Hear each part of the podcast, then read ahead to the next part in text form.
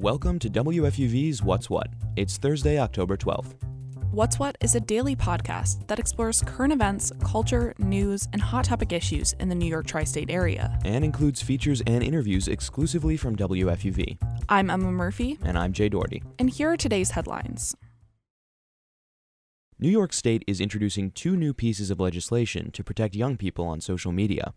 The first is called the New York Child Data Protection Act. For people under the age of 18, the law would require social media companies to obtain their consent to gather and sell personal data for advertising purposes. For children below the age of 13, parental consent would be required. The second is called the Stop Addictive Feeds Exploitation Act, or SAFE. It would mandate that users under 18 are limited to chronological feeds showing content from accounts they personally follow. That would effectively ban minors from accessing explore pages unless a parent grants permission.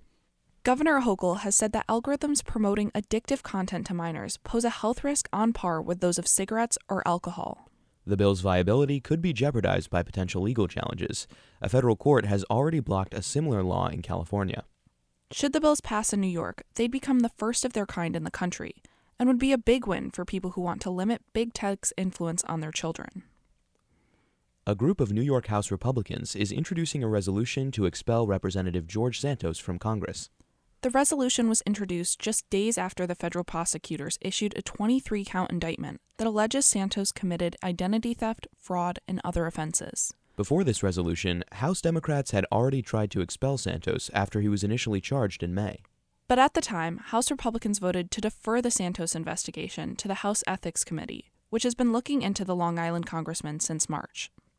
Removing Santos from Congress would require two thirds of the entire House to vote in favor, but many Republicans and Democrats are increasingly confident they'll be able to meet that benchmark. Starting next fall, New York City will require its residents to use new trash cans outside their apartments. This is a part of Mayor Adams' ongoing initiative to crack down on the city's rodents. Buildings with less than 10 units will be required to put their garbage in bins with a secure lid.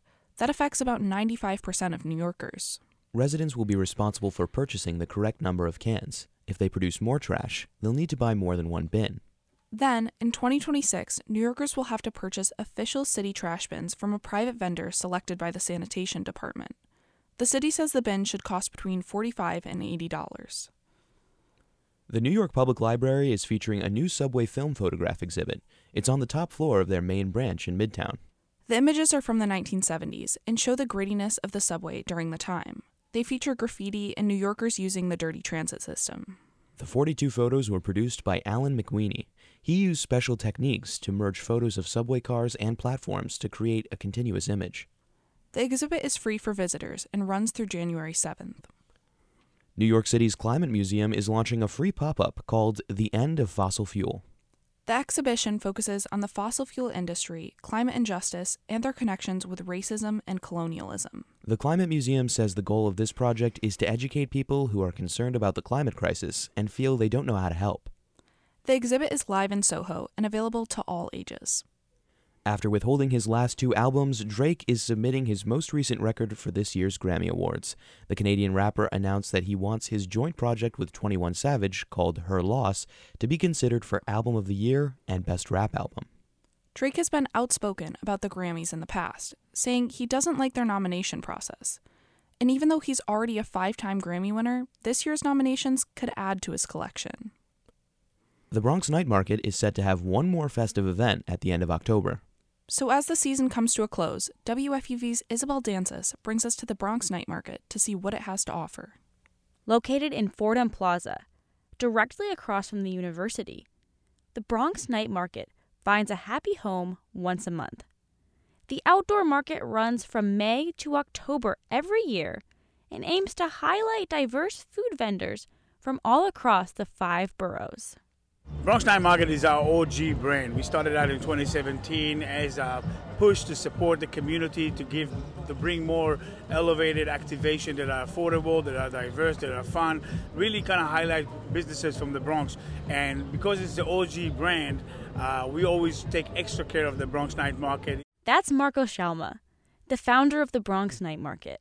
Since the creation of the OG brand, Shalma and his group, MASC Hospitality, created the Uptown, Vegan, Brooklyn, and Latin night markets. But Shalma says none of that would have been possible without the Bronx Night Market, which he says showed the power of uplifting small local businesses. You know, I'd like to say that there was like some sort of like a, a, you know higher calling, but it really was my need to have more diverse food offering around the Bronx, and my want and my partner to make sure that there's like more support to small businesses. You know, in a way that we see that in Brooklyn, in Manhattan, and in Queens. And Shalma's goal is still present. The Bronx Night Market has continued to highlight diverse food options every year in every event we make sure that there's a diverse food offering that is very cultural uh, diverse. We have anything from like latin food of all kinds. We have african food american food italian you know you name it you have it. And outside of its affordable food offerings the night market places a premium on community building especially through live music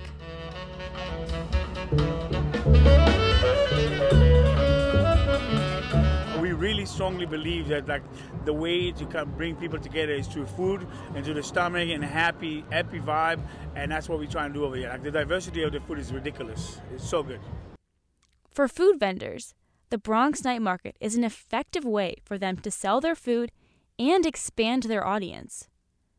Take it from Todd Jones, a vendor at the market selling hot, fresh donuts. Well, it, it gives us uh, exposure to the Bronx market because we're from Queens. So it gives us a good perspective on um, how the people of the Bronx would take our uh, product. And for others, like Rebecca Otero from Flamboyant Kitchen, a Puerto Rican bakery, the ambiance of the market makes it a good place to sell. Uh, it's it's really great having you know so much going on, so much traffic. You know the music, everybody's ready to you know have a good time and enjoy. While the Bronx night market has a lot of food vendors, it also provides space for artists like Deirdre McNish Brown to sell their artisan crafts. Um, so I do jewelry, handmade jewelry. I do mainly semi-precious gemstones, but I also do African recycled glass. I mix in bone and wood and some other fun elements as well. For McNish Brown, the market means better exposure for her work to many new clients. Um, it's awesome. You get to create, connect with the community. You get to show your things to a new audience because you never know who's going to come through, and you get to just talk about your brand, what it means to you, and why you're inspired to do what you do. And for an answer on the market's best food, I figured I'd defer to the experts. So in this case, that means the market's founder, Marco Shalma, and his answer was predictably diplomatic. I make sure throughout the season to taste everybody's offering. I have to tell you, so far I have not had a bad meal in, in from any of our vendors over here. If I had to choose favorite, it probably is going to be something of like the Caribbean flavors. You know, it's just like a bang.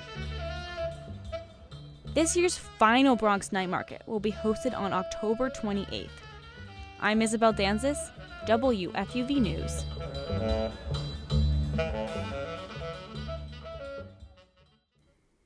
That was WFUV's Isabel Danzis at the Bronx Night Market. The final market will take place on October 28th.